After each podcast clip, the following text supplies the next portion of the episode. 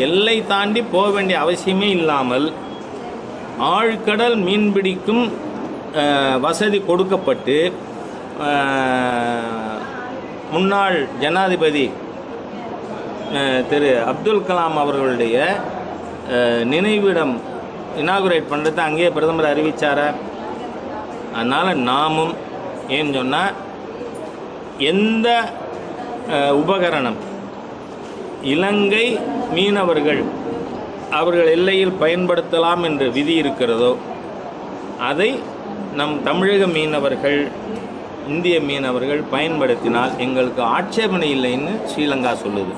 அதனால் அனைத்து சகோதரர்களும் நமக்கு ஒத்துழைக்க வேண்டும். ஆனால் நிச்சயமாக அவர்களுடைய படகுகளும் மீட்கப்படும். ஆனால் அரசாங்கம் நடவடிக்கை எடுக்கும். இருந்தாலும் மீனவ சகோதரர்களும் ஒத்துழைப்பு கொடுக்கணும்னு கேட்டுக்கிறேன். இப்போ இவங்களை விடுதலை பண்ணினா காங்கிரஸ் என்ன செய்யும் தெரியுமா? மீதி எல்லா மாநிலங்கள்லையும் போய் பாரதிய ஜனதா கட்சி பயங்கரவாதத்திற்கு எதிரானதுன்னு சொல்லிக்கிறாங்க. ஆனால் ராஜீவ் கொலையாளிகளை விடுதலை செய்திருக்கிறார்கள். அதனால் இவர்களை சிறையில் போட்டது யார்? நீதிமன்றம்.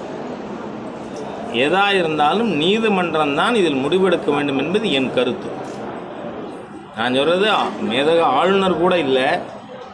இதில் முடிவெடுக்க வேண்டியது நீதிமன்றம். நீங்கள் வச்சுக்கிட்டாலும் சரி விட்டாலும் சரி.